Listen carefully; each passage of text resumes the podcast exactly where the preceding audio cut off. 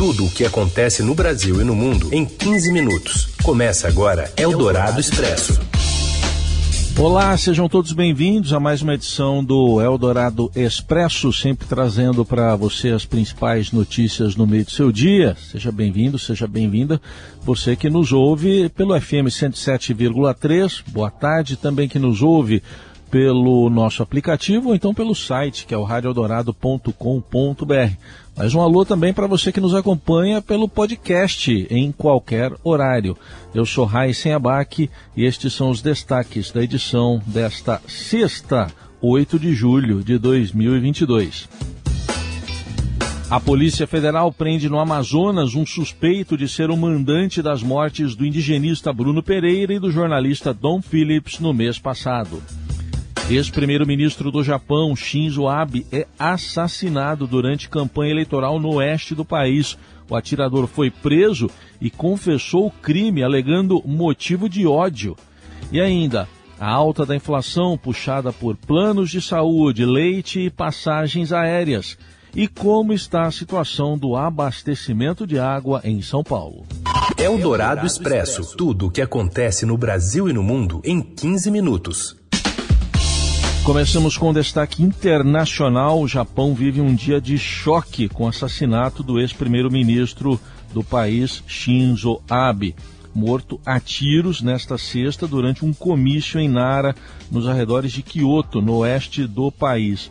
O suspeito foi identificado como Tetsuya Yamagami, de 41 anos, e detido ele atribuiu o crime a diferenças políticas com o ex-premier a polícia, no entanto, não deu mais detalhes sobre a motivação do assassinato, está investigando efetivamente as causas e se foi ele e o que, que mais pode ter acontecido.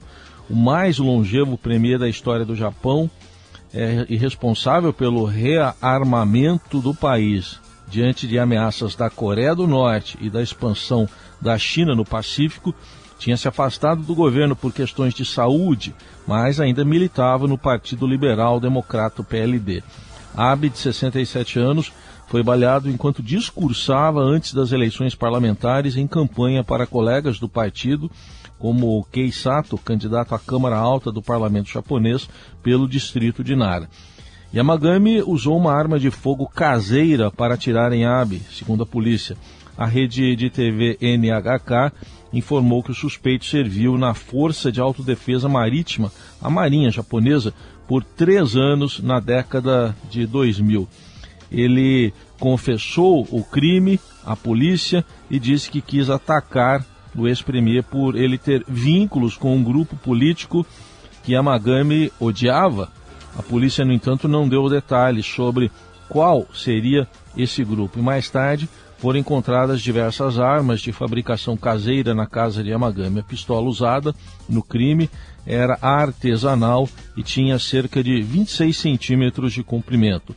O ataque à Abe foi transmitido ao vivo na TV. A primeira bala não atingiu o ex-premier, que se virou para tentar detectar de onde vinha o barulho. A segunda bala, então, o acertou no peito e no pescoço. Eldorado Expresso. IBGE aponta inflação de volta à aceleração, com aumento de 0,67% em junho, puxada por alimentos como o leite, tem passagens aéreas, também os planos de saúde, enfim, do Rio de Janeiro. repórter do Broadcast tem mais informações, a Daniela Murim.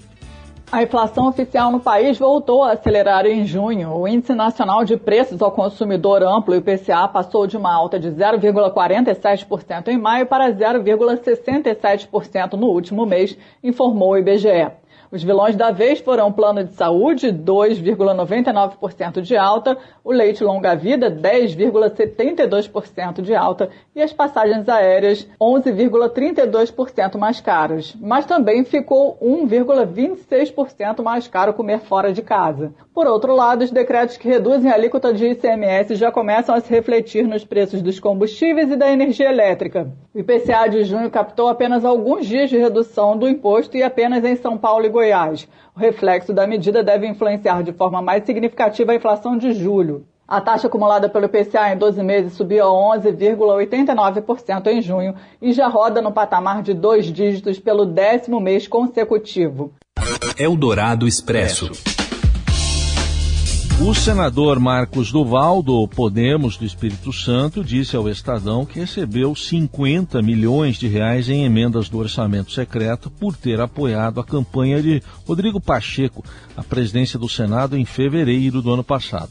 Relator da Lei de Diretrizes Orçamentárias, a LDO, de 2023, agora do ano que vem, Duval afirmou que os recursos seriam uma forma de gratidão pelo apoio e declarou ter sido informado sobre a verba por Davi Alcolumbre, do União Brasil do Amapá, ex-presidente do Senado e articulador da campanha de Pacheco ao comando da casa após o resultado da disputa. Eu não sei qual é a conversa que ele teve de valores com os outros. Para mim, quem me ligou dizendo foi até o Davi, não foi nem o Rodrigo. E aí, com o Davi que eu perguntei, mas, pô, eu achei até muito, né, para eu encaminhar para o Estado. Mas como questão de saúde, eu falei, não vou negar. Eu perguntei, mas teve algum critério? Ele falou, foi ah, aquele critério que o Rodrigo falou para vocês hum. lá no início. Ah, tá, entendi. Aí ele falou, só que o Rodrigo te colocou no critério como se você fosse um líder, pela gratidão de você ter ajudado a campanha dele, a presidente do Senado. Falei, poxa, obrigado. Não vou negar, eu vou indicar. Foi 50 milhões do ano passado para ser executado esse ano. As afirmações de Marcos Duval expõem pela primeira vez como são feitos nos bastidores os acordos em torno da divisão do orçamento secreto, um esquema revelado pelo Estadão. A lei estabelece que a distribuição dos valores deve ser igualitária e impessoal entre os congressistas. O orçamento secreto fere a Constituição por não respeitar a transparência na divisão das verbas, na avaliação do Supremo Tribunal Federal e do Tribunal de Contas da União. O modelo também distorce as regras ao permitir que os presidentes da Câmara, do Senado e também o relator do orçamento decidam quem vai indicar as emendas parlamentares e receber dinheiro público. Procurado pela reportagem, o presidente do Senado disse desconhecer o assunto. Davi Alcolumbre não quis se manifestar.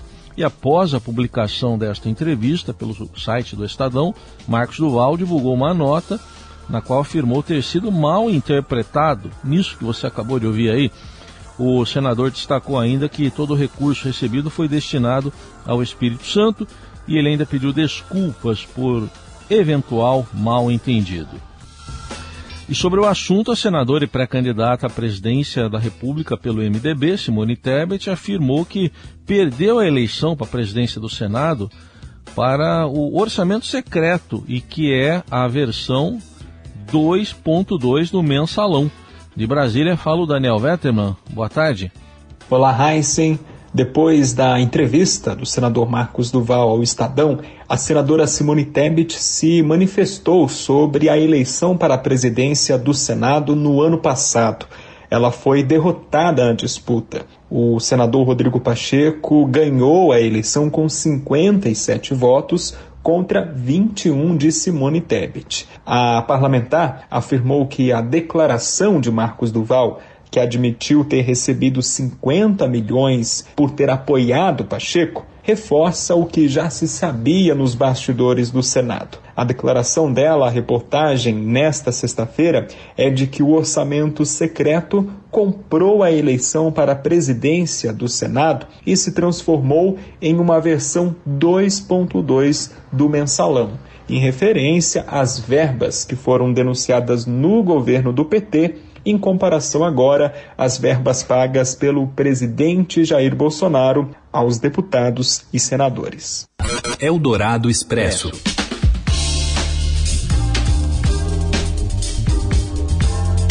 Falamos também aqui sobre outros assuntos do noticiário desta sexta-feira, como o projeto que coloca a Petrobras na mira e quer elevar o imposto sobre o lucro das empresas. Temos mais informações direto de Brasília com a colunista da Eldorado e também do Estadão, Adriana Fernandes. Aliado do presidente da Câmara, Arthur Lira, o relator geral do orçamento de 2022, deputado Hugo Leal, apresentou um projeto de lei que aumenta a contribuição social sobre lucro líquido, a CSLL, das empresas que tiverem lucro com alíquotas bem maiores, com faturamento superior a 10 bilhões de reais. A cobrança do tributo poderá chegar até 20%. Se aprovado, o projeto atingirá em cheio a Petrobras Petrobras, que tem registrado lucros elevados com a alta dos preços do petróleo. O lucro da estatal tem sido alvo das críticas do presidente Bolsonaro, de Lira e de outras lideranças do Centrão, como o ministro da Casa Civil, Ciro Nogueira. O projeto foi protocolado poucas semanas depois de o presidente da Câmara ter ameaçado dobrar a tributação da Petrobras em reação à decisão do comando da companhia de anunciar o reajuste da gasolina e do diesel, apesar apesar dos apelos do governo e das lideranças do Congresso. Na justificativa do projeto, Leal ressalta que a Petrobras em 2021 teve um lucro de 107 bilhões de reais, enquanto os cinco maiores bancos do Brasil, Banco do Brasil, Caixa Econômica Federal, Bradesco, Itaú e Santander, lucraram juntos 107 bilhões de reais. O deputado destaca também o lucro da estatal no primeiro trimestre de 2022, que alcançou 44 bilhões e 500 milhões de reais. Pelo projeto, quanto maior o lucro, maior a tributação, independentemente do setor econômico. Uma tabela progressiva foi feita, está prevista no projeto. Eldorado Expresso. O homem apontado como possível mandante do assassinato de Bruno Pereira e Dom, de Dom Phillips no Amazonas foi preso na noite desta quinta-feira. O peruano Rubens Vilar Coelho, conhecido como Colômbia, compareceu espontaneamente para depoimento à Polícia Federal em Tabatinga, mas foi preso por apresentar um documento de identidade falso. O nome dele foi citado em meias investigações da Polícia Federal e da Polícia Militar. Colômbia é apontado como um dos financiadores da pesca ilegal nas terras indígenas do Vale do Javari, onde Bruno e Dom foram assassinados. Ele tem ligação com Amarildo da Costa Oliveira, o Pelado, que confessou o crime e indicou o local onde os corpos foram enterrados no início de junho.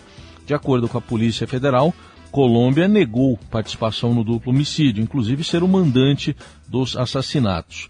Sobre Pelado, o suspeito citou ter uma relação comercial com o acusado pelas mortes de Bruno e Dom. E ainda sobre esse tema, eurodeputados do Parlamento Europeu aprovaram uma resolução que denuncia a crescente violência contra defensores dos direitos humanos e ambientais, povos indígenas, minorias e jornalistas no Brasil, destacando o recente assassinato do indigenista Bruno Pereira e do jornalista Dom Phillips. A demanda é de que o Estado brasileiro realize uma investigação exaustiva, imparcial e independente sobre os assassinatos no Vale do Javari e garanta o cumprimento da justiça no decorrer do processo. Os eurodeputados afirmaram ainda deplorar a retórica agressiva e os ataques verbais e declarações intimidadoras do presidente Jair Bolsonaro. Além disso, a resolução também lamentou o desmantelamento de agências como a FUNAI e o IBAMA pelo atual governo. Você ouve Eldorado Expresso. Seguimos com as principais notícias desta sexta-feira. O diretor-presidente da Companhia de Saneamento Básico do Estado de São Paulo, Sabesp, Benedito Braga, pediu hoje à população que economize água, mas descartou o risco de desabastecimento na região metropolitana de São Paulo. O volume do sistema Cantareira, que abastece em torno de 7 milhões de pessoas, continua em queda e opera com 39% da capacidade. É o menor nível desde o início de fevereiro e o mais baixo para meses de julho de, desde 2015. Naquele ano, a Sabesp acionou a reserva técnica, a, que é a água abaixo das comportas, que ficou popularmente conhecida como volume morto, para garantir o abastecimento. O sistema vem operando abaixo dos 40% de sua capacidade desde 28 de junho. Há um ano, o volume era de 44,2%. Em entrevista à Rádio Eldorado, Benedito Braga disse que a situação é de alerta, mas sem perspectiva de restrição no fornecimento. esse alerta não significa assim que a gente tem que ficar muito preocupado. Significa que nós temos uma restrição de retirada de água do sistema. Nós queremos sim que as pessoas economizem água, porque de fato esse inverno será um inverno seco. Mas quero deixar aqui tranquilidade para as pessoas de que nós temos uma situação sem uma perspectiva nesse momento de termos desabastecimento na região metropolitana de São Paulo. Segundo Benedito Braga, a situação ficou menos grave com obras de transposição e interligação com outros sistemas de abastecimento após a crise hídrica de 2014 e 2015. Eldorado Expresso.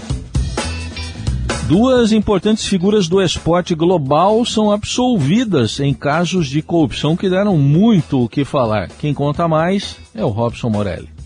Olá, amigos! Hoje eu quero falar de dois personagens do esporte mundial, Joseph Blatter e Michel Platini. O Tribunal de Justiça na Suíça absolveu os dois personagens, um presidente da FIFA, Joseph Blatter, e o outro um funcionário da entidade também, Michel Platini, de acusações de corrupção do passado. A FIFA deu a Platini 2 milhões de dólares e esse dinheiro nunca foi explicado a sua origem e por que que o ex-jogador, o ex-camisa 10 da França, recebeu esse dinheiro. Serviços prestados foi a grande explicação de Joseph Blatter, que estava à frente da CBF. O fato é que ambos ficaram afastados do futebol, foram banidos e agora o Tribunal da Suíça diz que os dois estão inocentados. Blatter ainda fica suspenso até 2028 por outros casos de corrupção de que é acusado e por que responde, mas Platini não. Platini pode retomar a sua carreira de dirigente esportivo, como já era na UEFA e como tem pretensão de ser na FIFA também. Ele nunca escondeu de ninguém que o seu grande sonho, antes que tudo isso acontecesse, era assumir o comando da FIFA, tomar conta da estrutura do futebol mundial. Eleições no próximo ano na FIFA, Gianni Infantini, o presidente atual, quer se reeleger, mas ele pode enfrentar a oposição, ele pode enfrentar a concorrência de Michel Platini. O fato é que a corrupção no esporte, sobretudo no esporte mundial da FIFA, gerou outras prisões, inclusive de um presidente da CBF, José Maria Marim, que ficou detido nos Estados Unidos por corrupção. É isso, gente. Falei, um abraço a todos, valeu. E assim chegamos ao fim de mais uma edição do Eldorado Expresso, em que estive ao lado da Laís Gotardo na produção e na coordenação, o Carlos Amaral na mesa de som e o Moacir Biasi na central técnica. E você segue atualizando, ou atualizado, ou atualizada com as principais notícias do dia aqui no Eldorado e também nas plataformas do Estadão. Um ótimo fim de semana para você e até segunda. Você ouviu Eldorado Expresso tudo o que acontece no Brasil e no mundo em 15 minutos.